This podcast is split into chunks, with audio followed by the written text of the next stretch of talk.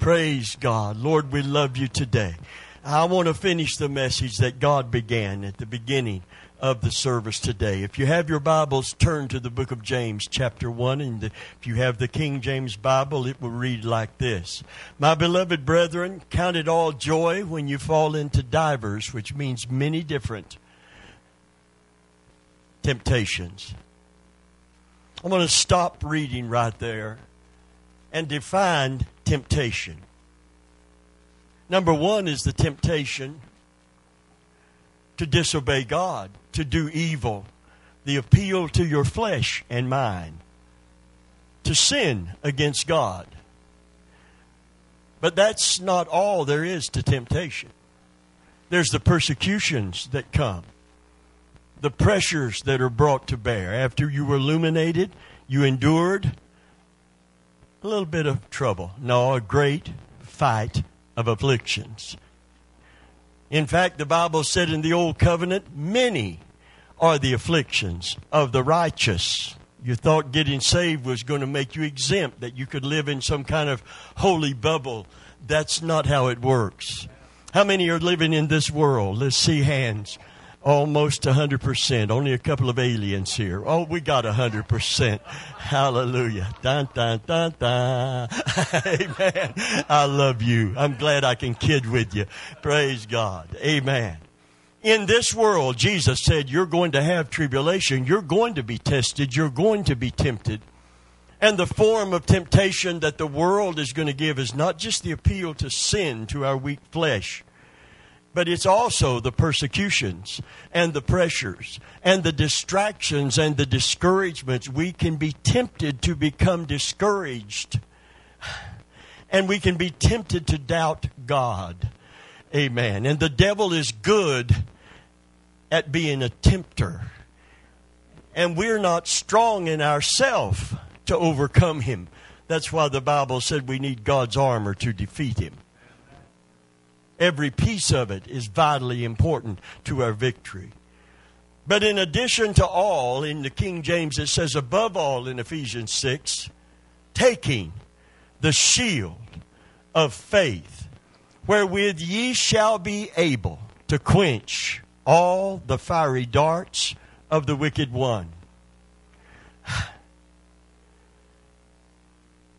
Bible study is not big among people that are Pentecostal and charismatic and looking for a word from the Lord from a prophet. Some people are more focused and engaged in seeking a word from the Lord from a prophet than getting the word of the Lord. Faith doesn't come. It can be stimulated by a word that God gives someone, but that's not how it originates. That's not how it comes. Faith comes by hearing, and hearing by the Word of God. It's amazing how many people are not that interested in the study of the Word of God. They want something that's happening. People falling out, people hearing, Thus saith the Lord over them. I know people that will travel miles to get in a meeting where they may get a word from the Lord and won't travel blocks to get in a church to study the Word of the Lord. And there's a gullibility to people that don't have a foundation in the Word because if you run upon a false prophet saying, Thus saith, you're not in a position to test it. Amen? Many false prophets, Brother Taylor has been bearing down on that great end time sign. Not just a few, this is not an aberration, but many false prophets shall go out into the earth and deceive many. Matthew 11, 23, 24, down in that area. The question was asked, What shall be the sign of thy coming, and when shall these things be? And part of the answer was, Many false prophets will show up, and they will deceive many. And, and the fact of false prophets is they've always been around, but they're going to increase in the end time and the spirit of deception is going to intensify in the end time.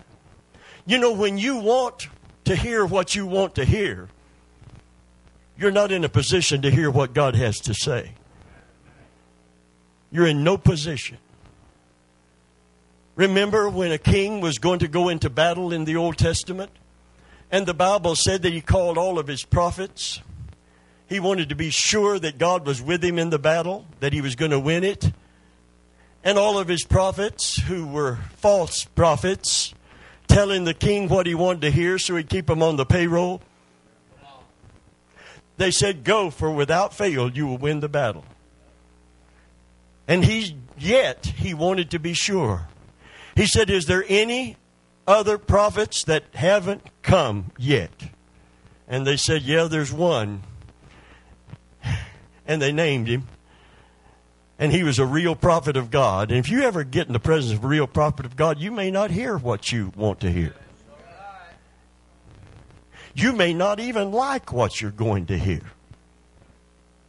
Amen?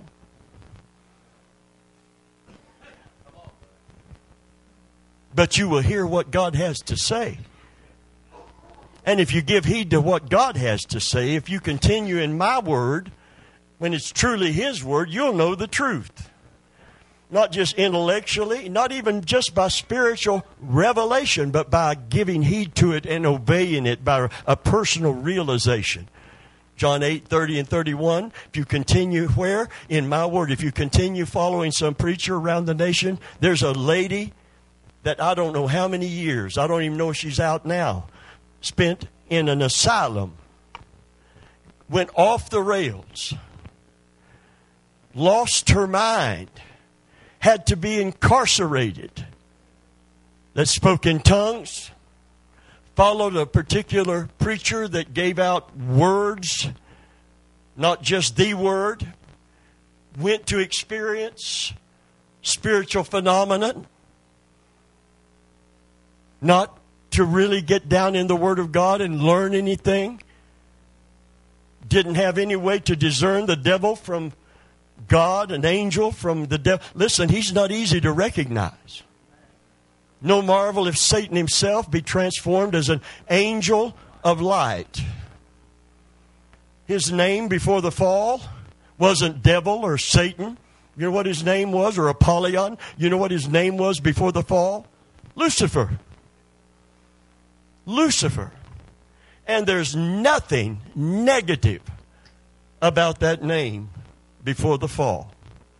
Because Lucifer meant light bearer. Isn't it amazing that his sin caused such darkness to come within him?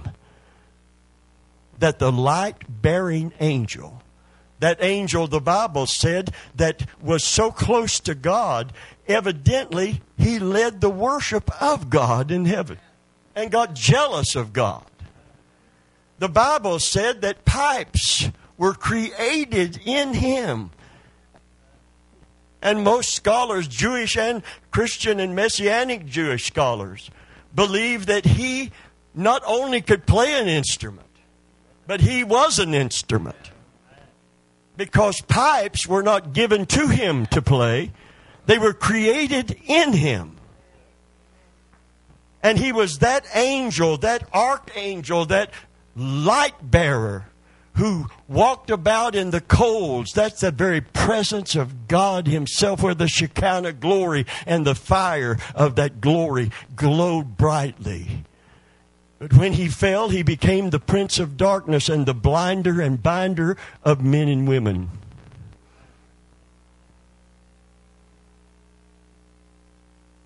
So, no marvel if the one who stood in the presence of God as the light bearer, that he be transformed into what he once was. So, if you're looking for that devil with the pitchfork and pointed tail and red jumpsuit, you're looking for the wrong devil.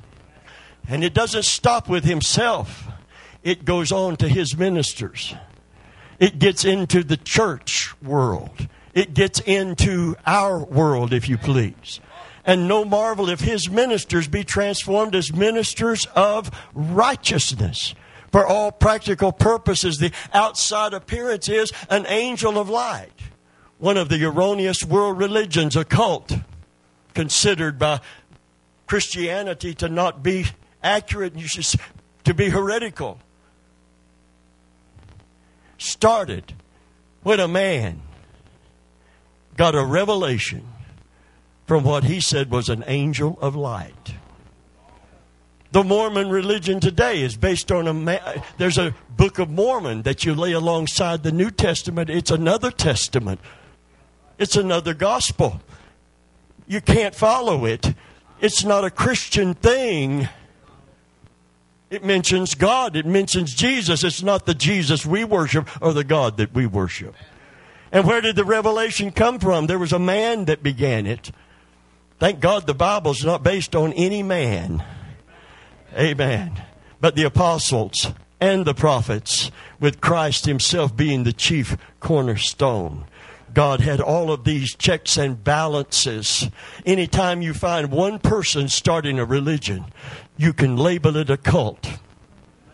Can you say amen? It will never fit into classic Christianity in any shape or form. God may be mentioned, Jesus, but it's not the Jesus of Scripture. It's not the God of the Bible. People come along and talk about prayer on Oprah's program.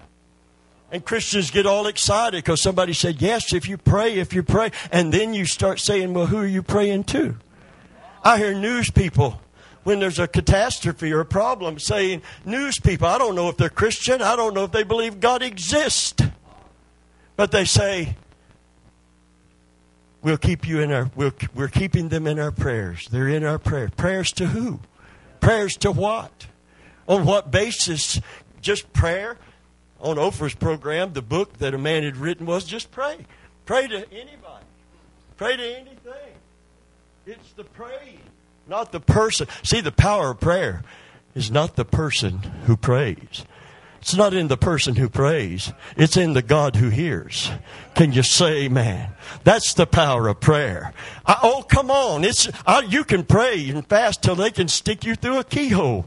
Amen. But if God isn't listening, it isn't going to do any good. And you got to know which God. Amen. You got to pray to the true and the living God. And you got to pray in one name. One name. There's only one name. Say it with me. Oh, Brother Vimble, you're being controversial. I'm going to get a whole lot more controversial than this. There is no other name. No other name. No other name. No other name. No, no, no, no, no other name given under heaven to men by which we must be saved. Save the name of Jesus Christ. It became the issue in the New Testament. They said, don't don't quit talking about God. Don't quit talking about teaching theology. Go ahead and go your way and talk about God all you want to, but do not preach or teach in this name. The spirit that's at work is the spirit of Antichrist, not anti-religion, not anti-God is a generic term, but the name of the Savior and the sovereign and the only one that can save the soul of man. They said, We'll kill you. And they would have killed them, but they could not deny. Because a lame man that sat at the gate beautiful had just been gloriously healed in the name of Jesus. And he went into the temple running, leaping, and praising God. Hallelujah. And they brought them before the council and said, By what authority did you heal this man? You know, it's an amazing thing what religion wants to do to stop God from moving. Man made religious systems have been the enemy of revival from day one. Amen? By what authority did you heal this man? You're not part of our organization. They came to John the same way, John the Baptist. You know what God said about John the Baptist? He said, There's never greater born of woman other than Jesus, there's never greater born of woman. And what did the religious crowd say about him? He's crazy. He's by what authority are you baptizing? Who gave you the authority? Amen. You know, when God told me to come to Tampa, I didn't run it by a board. If God tells me something, I'm not going to talk to you about it. I'll tell you what He told me, and you can decide whether it's God or not. But I'm not going to ask you about it. I don't even talk to my wife about what God tells me. When God told me to quit Tampa Electric and go into full time ministry, I did not tell Pamela. I didn't. Oh, you just put your foot down. Yeah, right. No, I needed a partner in faith to leave the security of TECO and come to Suffering Springs. Amen. Come on, somebody say amen. Sulphur Springs is suffering. They're in the streets begging the police to stop the drive-by. Still, we went to a hot spot in Tampa. My son's school counselor said, Where do you pastor? When I went in with him to talk with her about his, his scholastic things. And I said, I pastor in Sulphur Springs. She said, I am a counselor for people who are on probation as well as a school psychologist because of my degrees, qualifications. Said, do you know there's people driving around in your neighborhood with shotguns under the seat and pistols in the glove compartment? I said, absolutely. She just shook her head. The moment I said Sulphur Springs, we had people would call us, they would hear a tape of the ministry and they would call me on the phone, say, Pastor, tell me where your church is. I heard a tape and we want to come Sunday. I said, Well, you know where Nebraska Avenue is? And do you know where the Hillsborough River is? Sitka Street. Oh, we were two blocks behind at that time. The, uh, I would give it as a uh, landmark. We're just two blocks behind the X-rated theater. The old, yeah, used to be the old Springs Theater. And suddenly there was a dead silence on the end of the line. If I got to drop, listen, we couldn't keep a security guard. We hired a security guard to watch the parking lot. He left. He wouldn't stand out there in the dark by himself. He told his superiors the reason I called the guard agency and asked why did our security guard up and leave? We paying our paying the agency to send him, and he said because he feared for his life. I said feared for his life. What do you mean, feared for his life? Said because he saw drug deals going down while y'all are having church on this corner and that corner right there at the church. And he's afraid if somebody called the cops and they came, they would think it was him and they'd retaliate. And he said he would not. He would give up his job if he had to go back to be a security guard in our parking lot. So we had to trust the angels. Only car got stolen was a big old long something another that Gerald Baldry had. They shouldn't have stole Gerald's car because they found it two blocks away. It ran out of gas. he come to he come to church on fumes, believing God. I'll never forget the pastor telling the story, and we've, I've heard it over and over again, different ways, but it was told originally that he was coming back from a, a, a faith conference, a convention on faith, and some Catholic nuns that had been converted, you know, and getting spirit filled, and they were driving a little Volkswagen, and they ran out of gas. And they walked about a half a mile to a gas station. They won't let you have gas unless it's in a metal container.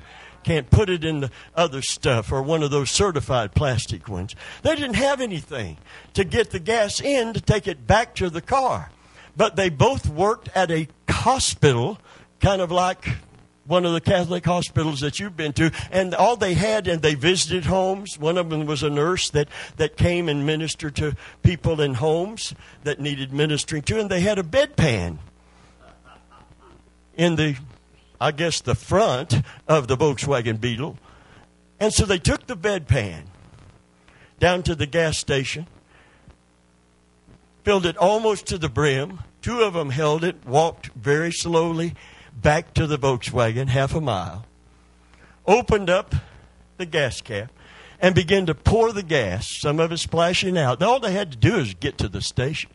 And they're pouring gas out of the bedpan. Three nuns. in their habits.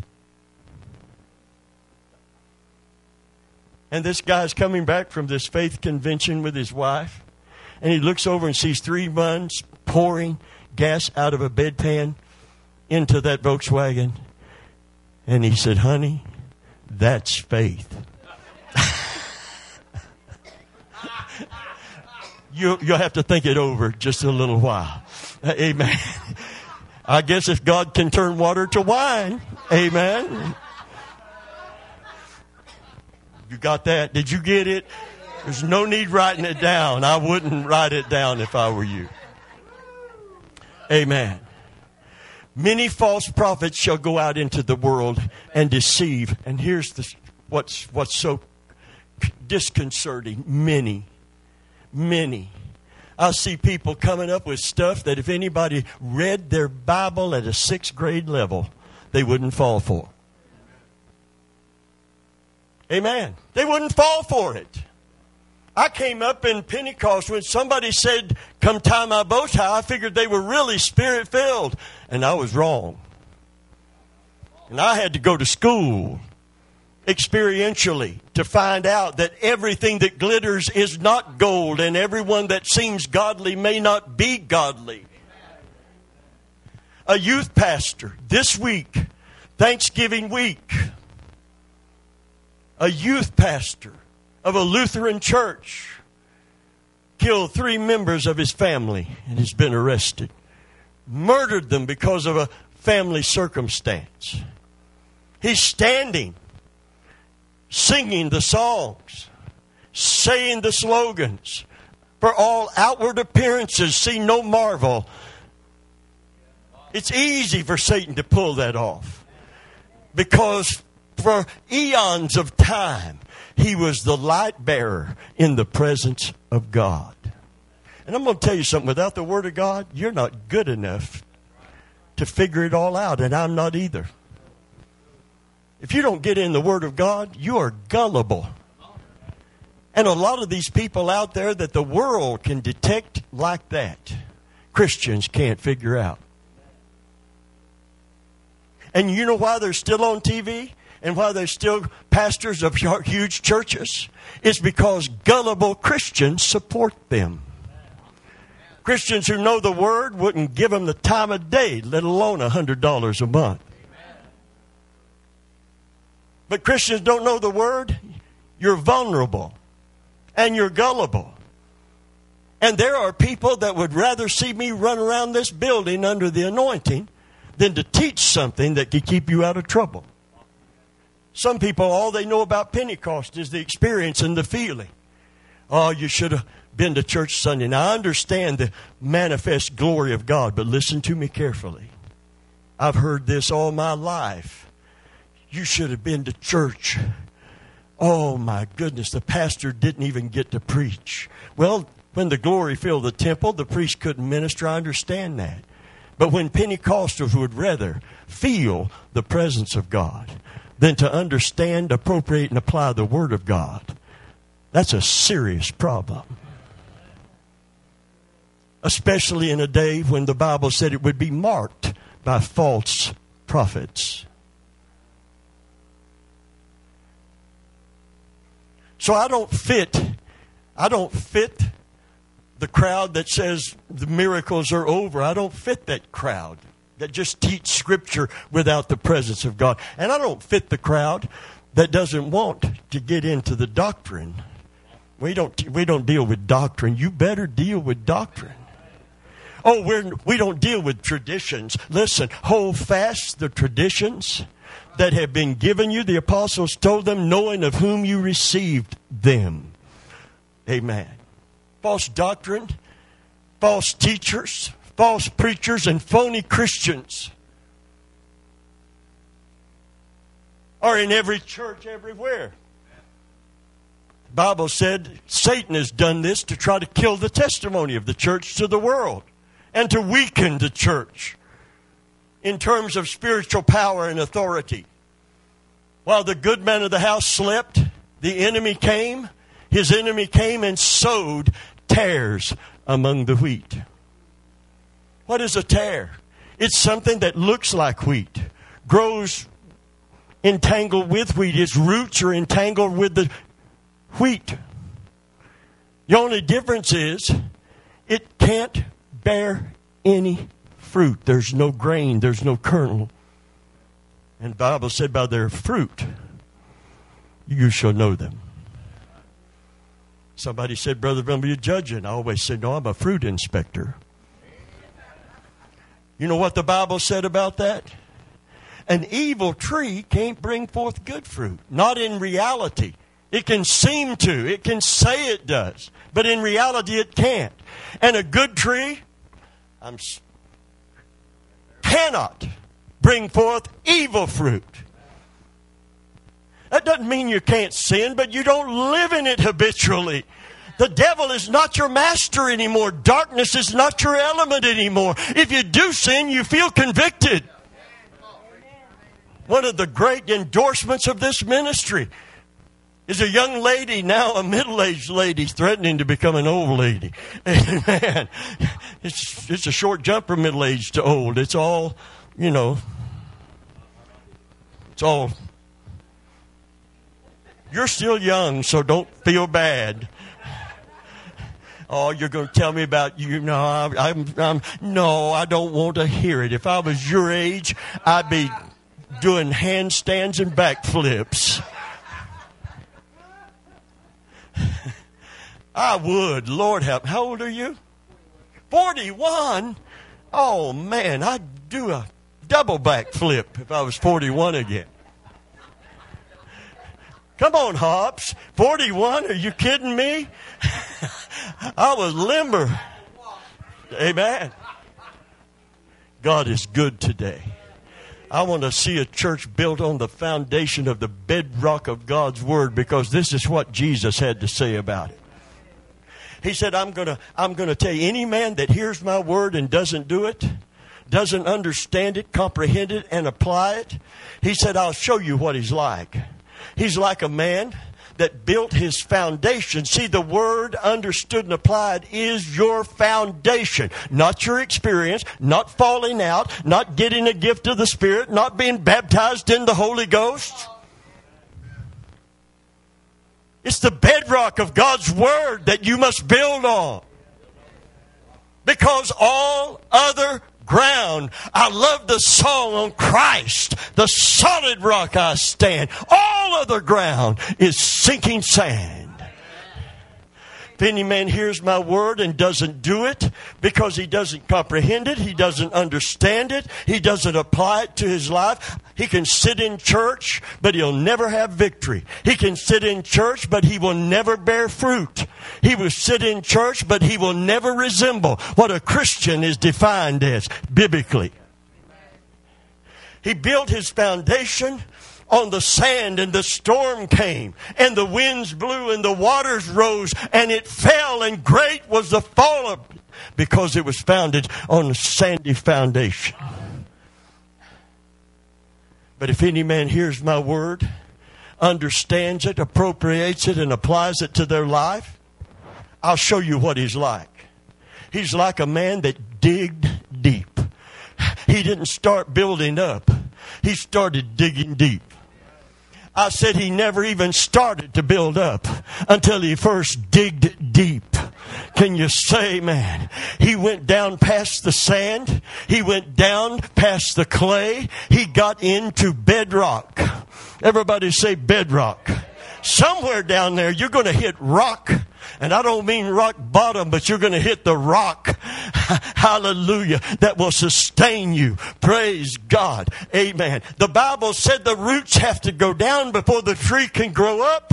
And we got people running out trying to preach. People have come here and took off into ministry before they digged deep. And they got into false doctrine. And they're in error today. And they were right here with us but they didn't stay with us long enough or in any church long enough because they were bound and determined I'm ready to go out and do my thing. Bible spoke of being rooted and built up in Christ. See, the roots have to go down before you start coming up. I didn't have that kind of foundation under me. I wish I had, but I had to get it under me. I had to go back to the Word and dig deep when my pastor failed to discern. When the man I looked up to more than anybody else as an influence in my life, when he missed it biblically and spiritually, he endorsed a revival of a man who was so called so anointed. And when I asked him about something that was wrong, and I wanted him to tell me, help me, I called my pastor and I told him something's wrong. I don't know what it is.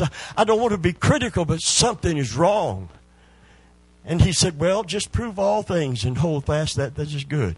Well, I wasn't a scholar of Scripture at that time. He was supposed to be. And he had never figured out yet that everything that glitters isn't gold. And that Satan has preachers. Can I tell you what the dilemma was? I'm just anybody know the theme? I'm going to ask you again before we close. The theme of farmers, what is it? Insurance. Bum, bum, bum.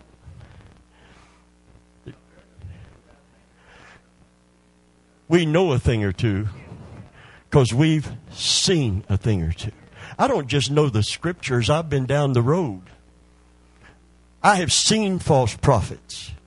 I've seen ministers that didn't figure it out because they didn't get in the Word enough. They stimulated us with their anointing.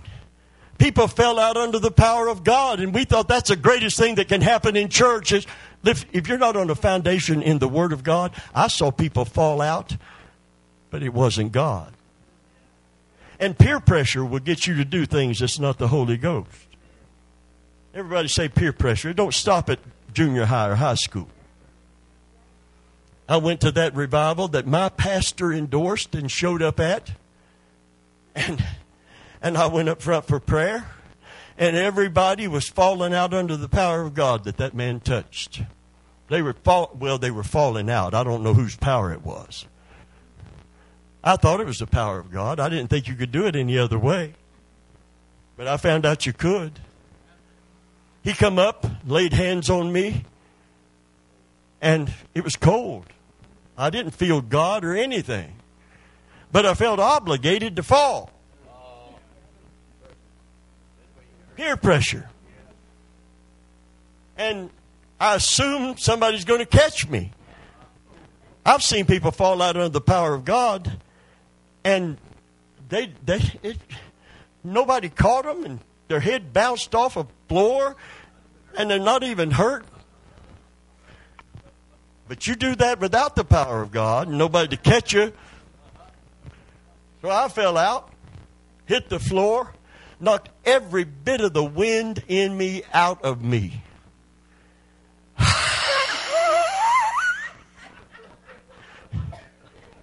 But I was just as spiritual as everybody else. And I looked like a fish flopping around out of trying to catch my breath. And I said, This can't be the Lord. This is not God. I wanted some guidance from my pastor. You know what I would tell you? Don't walk away from that. Run away from it. Don't be afraid to test the spirits. You got to be in a position that you are grown enough in the Word of God to try the spirits because you can't try them by what they look like and you can't try them by what you see and you can't try them. There's another source of power and it's not always God. And Pentecostals have been grabbing anything, any sensation, any feeling. And we brought reproach and shipwrecked lives because we don't have a desire for the sincere milk of the word that we may grow. We have a desire to show that we're already grown. And you know where that desire comes from? The pride of our own flesh. And in my own flesh, I wanted to be just like everybody else. I wanted to be as spiritual as my peers. So I fell out and hit the ground. And it hurt. But that's not what really bothered me. What bothered me was, as he was praying for people, Everybody and all my, the Sunday school teacher, the pastor is there. He's praying for people. And he tells them before he prays for them, he said, I have been fasting, I have been seeking God, and when I pray for people, he takes my spirit out of me, and I sit up here, somewhere up here, looking down on my body, and he comes in to my body. Now he's declaring something that he's not just filled with the Holy Spirit, but now you see, he's saying, I am Jesus. Listen to me. Because he calls my pastor's wife up to pray for her after he makes that declaration. Everybody's going along, with him because he also used the fear element. Anybody that criticizes the ministry is Ichabod. Spirit of God will depart you. Now, you can't fight the real work of God. You can get into deep trouble. But you can't be afraid to question. Because if you're afraid to question, you won't. And if you never question biblically, scripturally, spiritually, you're a candidate for deception. We're in the last day when many false prophets shall go out and deceive many. And it's no marvel that there's many false prophets what is makes you marvel and takes you back is so many deceived Christians that are more interested in hearing a word from the Lord prophesied over them than to get down in the word of the Lord. Have no desire for Bible study so that they could get rooted and built up. Amen. And grow up but they have a great desire for someone to lay hands on them so they can experience the presence of God. I thought we had a strong church when we were at Sitka. We saw miracles at that church, but we were not strong in unity. We when, when people got what they wanted, they just took off to the next healing line. I announced I was going to teach on the book of Revelation. A woman and her daughter came to begin the teaching on the book of Revelation. By the way, I had eight people in the pastor's Bible class. Hundred plus in the morning service had to use the balcony. You remember, you were in the balcony. You were my sound man.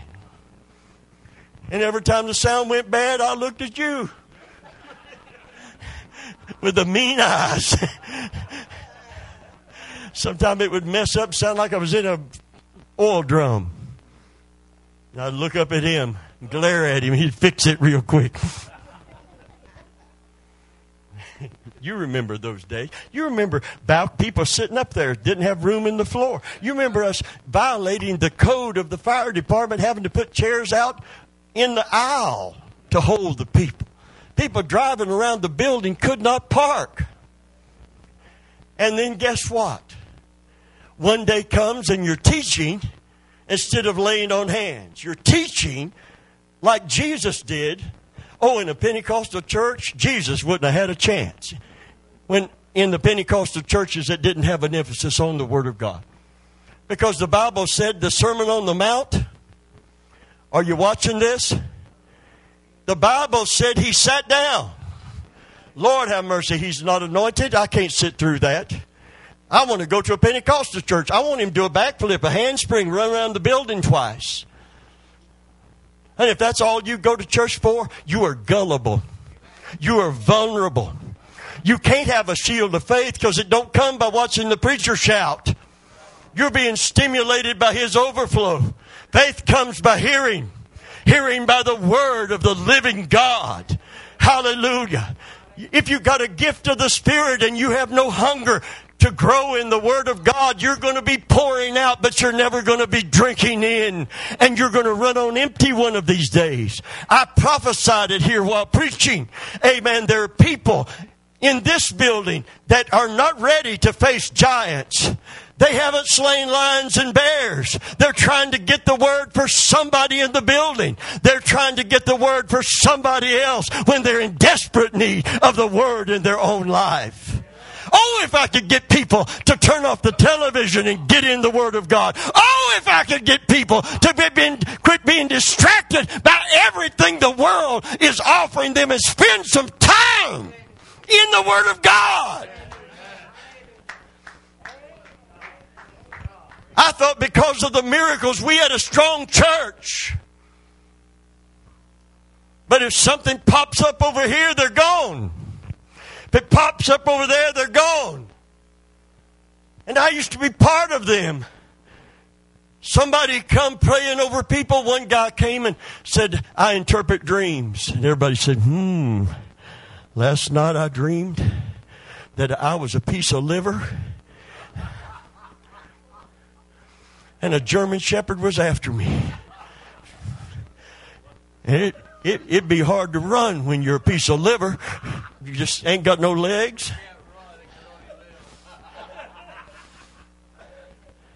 But there's somebody going to tell you the spiritual meaning of that. Somebody's waiting for you. Because you're going to leave the Bible study, solid teaching of God's Word, and you're going to go get your dream interpreted.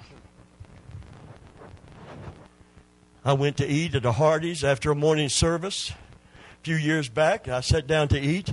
Guy came to our service, sat through it. He saw me there, and he must have followed me there because he came up, and I do believe that people can interpret dreams. But that's not a ministry. That's not the sum total of a ministry. Amen? So he came up to me and said, I'd like to come and preach for you. And I'm just thinking, well, you know, God will have to tell me. I mean, you know, I don't I don't just say, come on in. Not in a day of many false prophets deceiving many. I know why I haven't been invited to some churches. They don't know me. If they did know me, they probably still wouldn't. But anyway, not because I'm inaccurate. Not because I'm inaccurate. You know how I know? Because, because an assembly of God on Orient Road, when I was on radio, people called in and said, Who is this guy? Who is this guy Venable? Called the station manager. I was uh, had the Send the Light broadcast, WSOL, Kennedy Boulevard, years ago. They called him, Who is this guy Venable? And whose wife did he run off with? In other words, if he's not part of our organization, he must not qualify. He's just a loose cannon out there doing his own thing. Well, it just so happened the station manager had been to our church, knew my daddy, sang in a quartet that came to our church, said, No, Brother Venable, as far as I know, he's married to the same woman. Isn't that incredible? How can he not be? He, there's something got to be wrong with him. Well, what's he teaching? And then on the other hand, there were the people called in and said, Does he have the Holy Ghost? I had a 15 minute broadcast, and I decided it's more important to bring the Word of God than to talk in tongues part of the time. To win a soul to Jesus instead of just showing my spirituality. And they said, Does he have the Holy Ghost? She said, Well, sure he does. He's a Pentecostal preacher. They said, Well, we've never heard him speak in tongues. I didn't get on the radio to talk in tongues.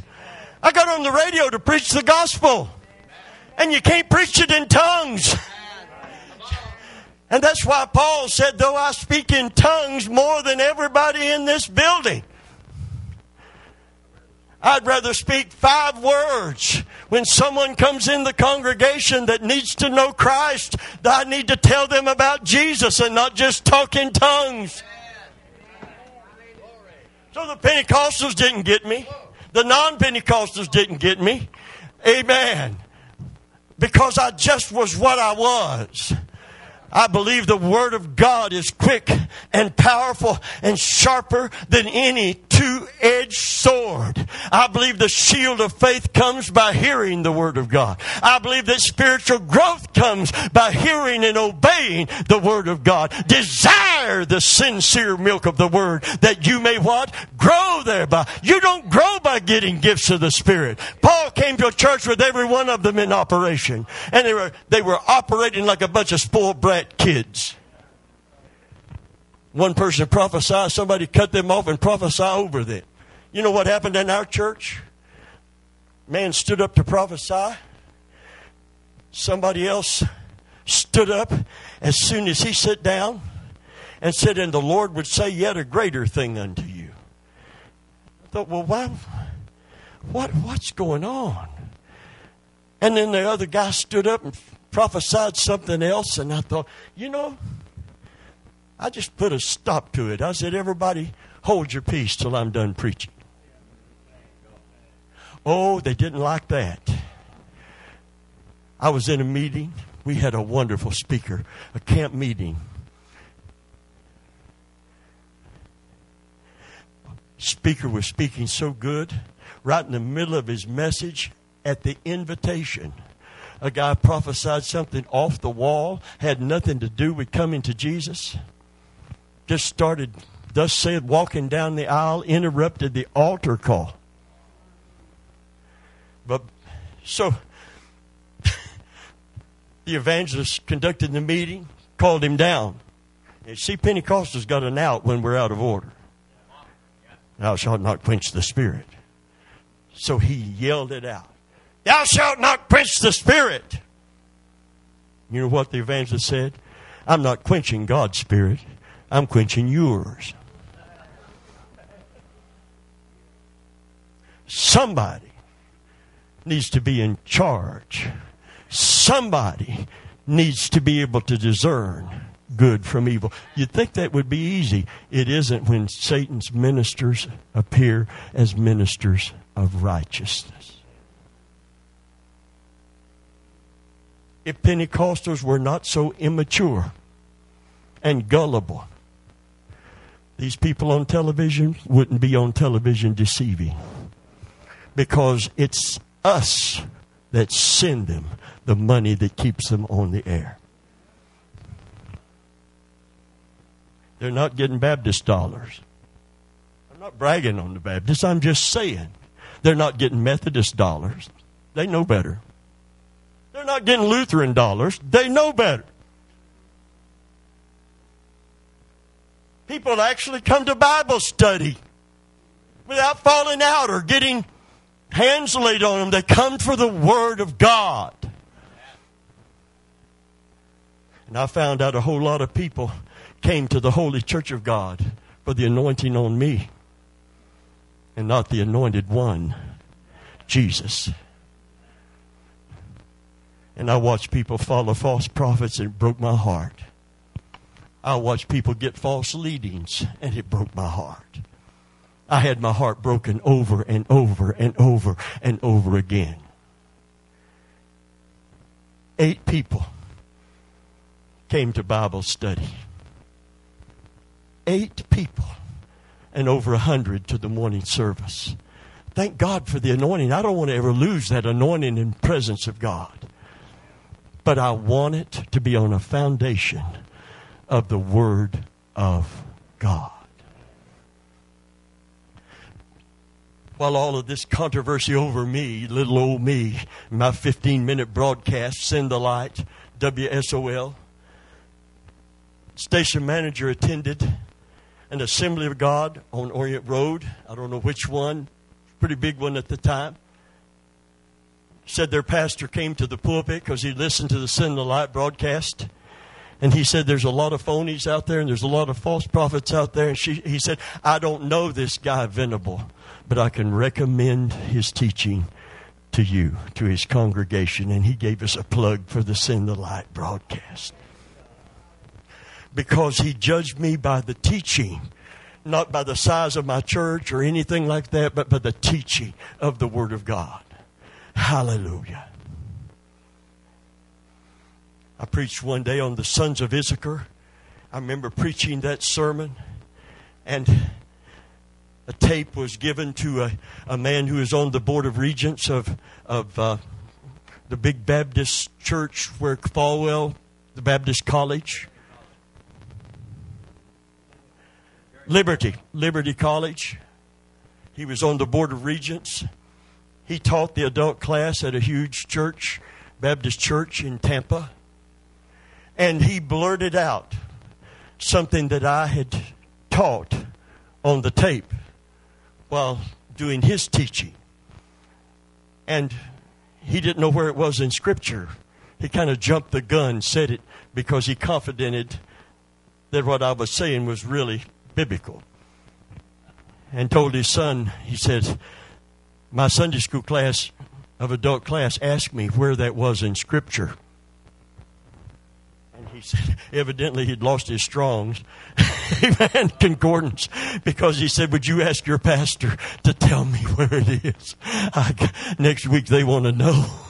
I thought, I thought, okie dokie then. And boy, it was no sweat. Praise God. Amen.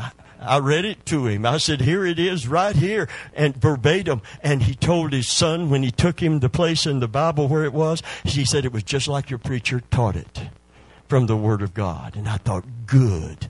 It's amazing that I can talk in tongues and yet you'll give me credit for being accurate biblically. Amen. Because I don't just talk in tongues, I teach the Word of God. Hallelujah. Amen. God told you to come and sit under a teaching, not just fall out under anointing. Amen. I believe that in these last days, I believe God's going to open doors for this ministry to go into areas that are not even non Pentecostal. Amen.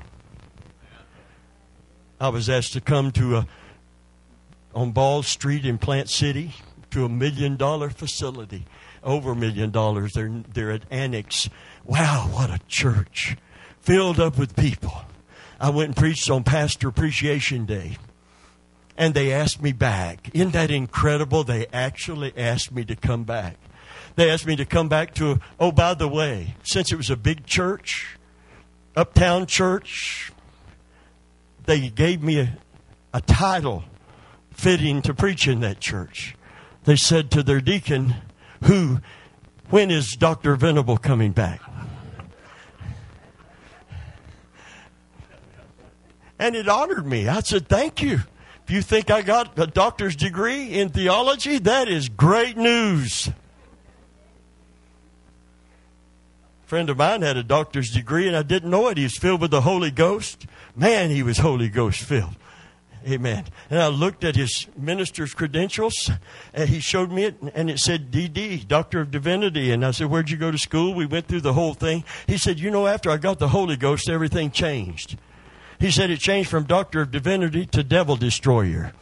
Hallelujah. And I, I, said, because he, he found out that you got to have more than a degree in theology. You need the power of God in your life. And there is a balance. I believe we can have the best of both worlds. But you've got to put the word first and foremost. Because if any man hears my word and does it, he appropriates it, he applies it. I'll show you what he's like. He's like a man that dig deep. He built his foundation on bedrock. The wind came, the floods came, but it did not fall. That's the test of this thing. Hallelujah. Everything, look, look, we're in the last days and everything without exception, everything that can be shaken is going to be shaken so that that which cannot be shaken might remain. Hallelujah. There is a church founded on the bedrock of God's Word. There is a church centered upon Jesus Christ. And she's alive and she's well and she won't be deceived and she's not discouraged or dissuaded. Hallelujah. And all of this chaos and falseness and pretense and phoniness around us only enhances the truth. It doesn't hurt it, it enhances it. I went out and left my porch light on. Because we got a frog named Charlie. We decided to adopt him because he's always sitting on our mailbox under the porch light. But, you know, every time you go in, there he is. I just give him a name. And now my son, we go in, he said, Look, Dad, there's Charlie. So, you know, porch light draws bugs.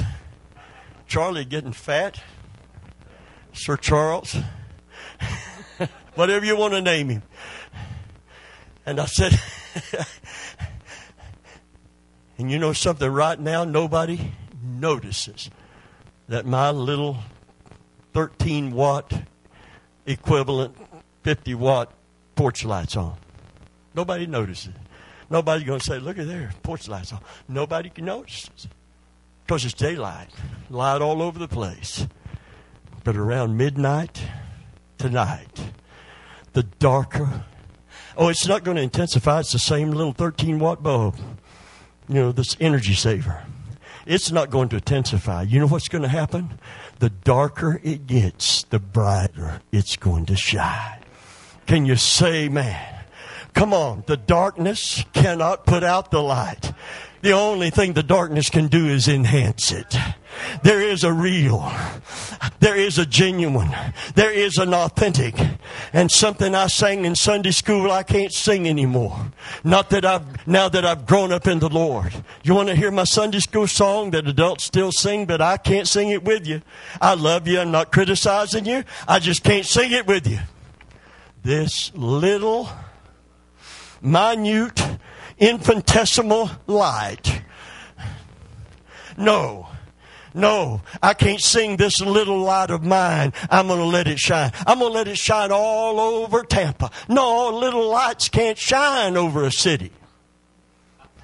There's nothing little about the light that is in you.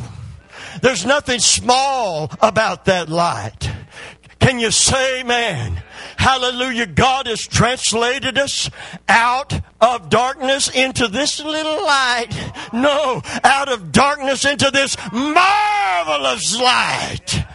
Hallelujah. You are like a city set on a hill which cannot be hid and the dark of the night.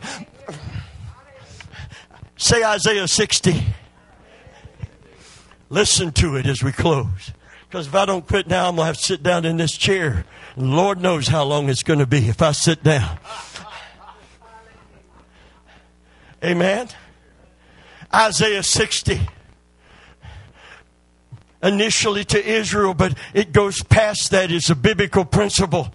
In the darkest hour, of their existence as a nation, that yet they were covenant people. And God's message to the prophet is, in the midst of all of that darkness, arise and shine, for thy light has come, and the glory of the Lord is risen upon thee. You know what happened? When God came to live in you and the Holy Spirit came in to live in you, amen people didn't see it on you, but doesn't mean it isn't there. The glory attends the presence of God and the person of God. And when He comes to live in us, and He does, that glory comes on us. Hallelujah. I walked into a room and I went into a Burger King one night, took my tie off, rolled my sleeves up, had sweated, you know, real good in the service. Went into a Burger King after the service young lady started to serve me and says, You're a Christian. And it wasn't because of a white shirt and tie. Said, You're a Christian. And said, Not only that, you're a preacher. I said, You got it right. I'm both. Amen. She said, I knew it when you walked in. How did she know it when I walked in? Amen. Because there's something on you that the devil wishes wasn't on you. The glory of the Lord is risen upon thee and shall be seen upon thee. Glory to God. Hallelujah. Arise and what? Shine. Glory to God. This is a time for the church to shine like never before because this is a dark hour that we are living in. But there is a real and there is a genuine and there is an authentic and if the church ever rises up, we're going to see a revival before Jesus comes. But we're going to have to quit running after false teachers and false apostles and false prophets. And Brother Taylor, thank you for the anointing on you to begin to talk about those things in the course of your ministry.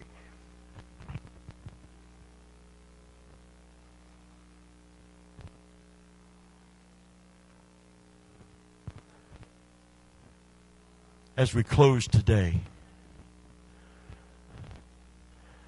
God's Word is so important.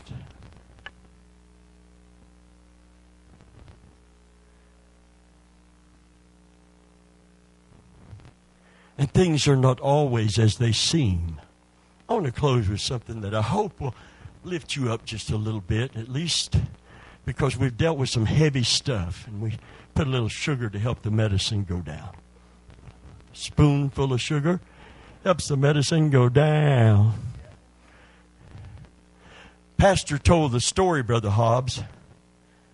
He went to see a lady that had become most of the time bedridden. She had a, nurse that came in several times a day. She, great Christian lady, but she was losing ground and not able to be ambulatory, to walk around like she used to. They could push her in a wheelchair. Most of the time, she just wanted to lay down.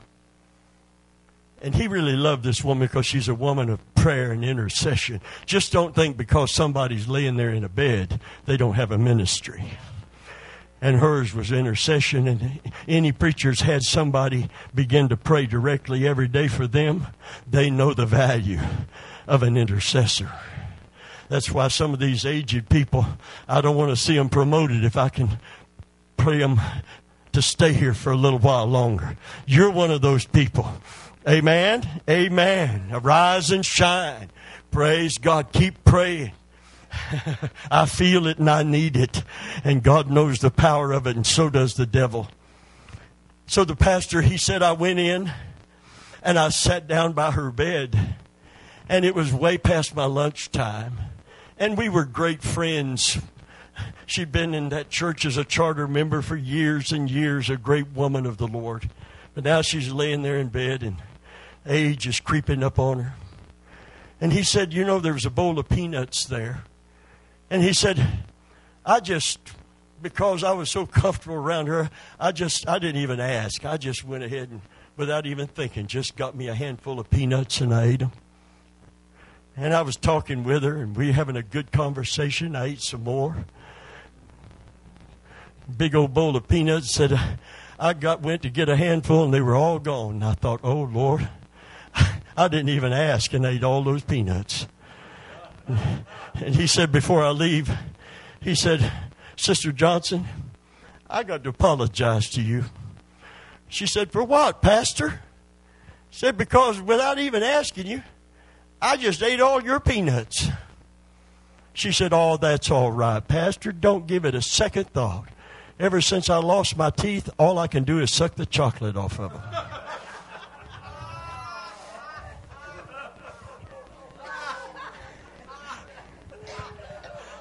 Somebody, come on, I need a little help back here. Pastor's got some stories to tell. We've, we've seen a few things, so we know a few things. Am I doing okay so far? A little, little sugar to help the medicine go down. Okay, I did too. I did too. She's a sweet lady. There you go. Yeah, I didn't eat her peanuts. I'll guarantee you that. I want to encourage Pentecostals with such powerful light and anointing to get down in the Word of God and dig deep and lay your foundation on a rock. Hallelujah. Because the winds are going to come and the storms are going to come and the flood tides are going to rise. But after the devil's done everything that he can, that house is going to still be standing. Glory be to God. Hallelujah. Because it is built on a bedrock of God's Word, understood and applied to the life. Praise God. Amen. Hallelujah. Hallelujah. So it, You can. We're we're going to. Yes, we are. Amen. Let's let's get ready to pray for the physical needs that are here. How many people in this room want to get down in the Word of God deeper? Just want to dig deeper. Just dig deeper. Just dig deeper. Praise God. Strong meat belongs to those who are of full age. You don't start with it. You start with the sincere milk of the word that you might grow. But when you grow, you graduate. Amen. Just like a baby. You graduate from the milk to the meat. And strong meat belongs to those who are full age, who've come into spiritual maturity, who by reason of the exercise of their senses, now that they're in the Word of God and the Word of God is in them, are able to discern between good and evil.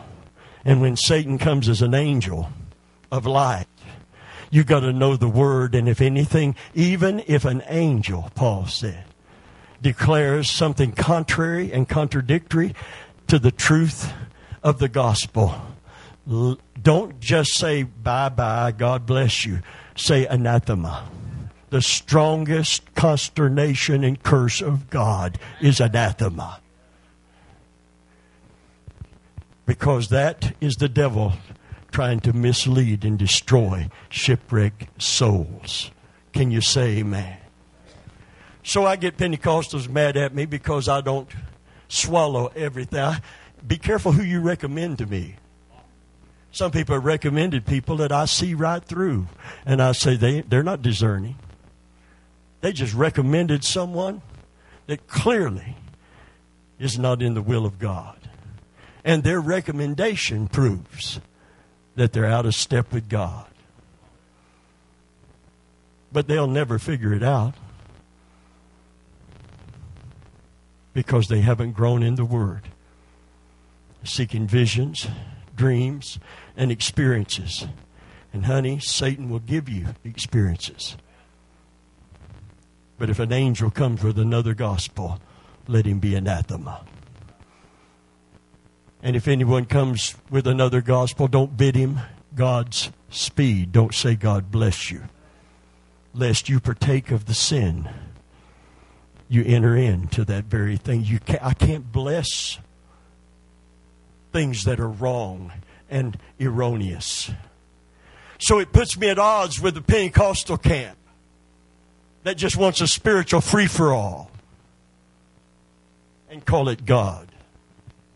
God is not the author of confusion. Never. The Holy Ghost is a perfect gentleman. He may not act like anything you ever seen before, but he will not act stupid and silly. He will not bring reproach on the wonderful name of Jesus Christ. Can you say, man? Hallelujah. He will not interrupt an altar call except to verify that altar call. God is good today. Hallelujah. Where's my oil? I want to pray for your knee before we leave. Amen. It's by my water. All right. Stretch your hand this way and let's pray a prayer of faith. I used to think I had to preach on healing in order to pray for the sick. God confirms His word, not just healing, not just faith, but His word. And how many know I've taught His Word here today? And I've put the emphasis on His Word here today. Father, in the name of Jesus, Lord, this woman has asked for prayer, and Lord, we're in the house of prayer. Your house is before a house of preaching, a house of prayer. So, Father, we, we pray the prayer of faith for her need to be healed in the name of Jesus and for the glory of God. Lord, that she be able to take care of everything she needs to do and she needs to bow when she needs to bow that knee that she can bow that knee and it won't be stiff and it won't be painful and it won't hurt. In Jesus name and for the glory of God we thank you for it. Amen and amen. Will you stand and Mike will you uh, will you get ready? Hallelujah. Praise God. God is so good today. Let's glorify his name. If this will play before we leave this building. If we get resituated and we start a Bible study, a pastor's Bible study, would you consider coming?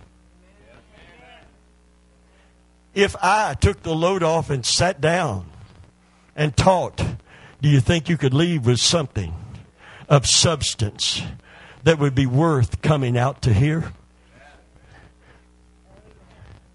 Because three and a half years in a Bible college can't give you what 44 years of walking with God and studying the scriptures and being able to discern good from evil. We know a few things because we've seen a few things. I asked my pastor, I said, when he said that his spirit was taken out and he sat up here somewhere and Jesus came into him. Isn't he saying, I'm Jesus? Instead of pointing people to Jesus? My pastor said, Well, just prove all things, son, and hold. How can I prove it? I don't have the scripture. And he called the pastor's wife up. And he said, Look in my eyes. And she looked in his. Now, this is a man anointed of God. This is not Jesus. Come on. There's nobody can take the place of Jesus. He said to my pastor's wife, which we looked up to, our pastor and his wife, and said, whose eyes? Who do you see? She's looking him in the eye and she said, Jesus. And fell out in the spirit. And I thought, No, you didn't see Jesus. And you know what happened? I didn't go back under the threat of Ichabod. My wife and I, young Christians, got down on our knees at our apartment, opened up the Bible, and said, God, show us. Show us that you're not mad at us. Show us that we're not quenching the spirit. Show us we're not disrespecting one of your servants. And the Lord just began to take me down in the Word of God. That's when He began to open my eyes and open my understanding. Holy Spirit's the Spirit of truth, and He will guide you. When you open up the Bible, get ready for a guide to come alongside. He, he will guide you into all truth. Can you say man? And I found out that was wrong, dead wrong, and I was right in questioning it. And I didn't need my pastor's verification anymore. That revival went on for six more weeks, and it some bad things happened. Somebody took their daughter up for prayer. She fell out in the spirit, and it was about a week before she was able to function again. She just went into like a catatonic state, and it wasn't God and it wasn't the Holy Spirit. People were being duped by the devil. I saw people touching uh, uh, one of those old Grove heaters without being burned, and I thought, boy, if this is God, that's fine, but if this is the devil using these false miracles to deceive. There's nothing fine about that. That man quit preaching, got out of the ministry after fasting, praying, and prophesying. He went off the rails, lost his own faith, and the last I heard, he was a cop in Lakeland. From one of the greatest prophets that God had ever sent to a policeman in Lakeland. Lost his faith, off the rails, got a hold of the wrong spirit. But we had to learn it by getting down in God's Word. And Brother Taylor, ever since then, I take God's Word over every feeling, every sensation, every sensational person that comes along. I am not impressed with someone telling me how anointed they are. I want, in fact, I want to just see them be more like Jesus. That's the only thing that impresses me. If someone let this mind be in you, which was also in Christ the Lord, who, though he thought it not robbery to be equal with God, because he was God, made of himself no reputation. Anybody trying to establish their reputation to get your respect for their spirituality, they're nowhere near the mind of Jesus Christ. They're nowhere in a position to discern. They can't discern good from evil because they can't see the evil in their own flesh and pride and yet they're going to cast the beam out of your eye. No, they're not going to do it to me because I'm not gullible.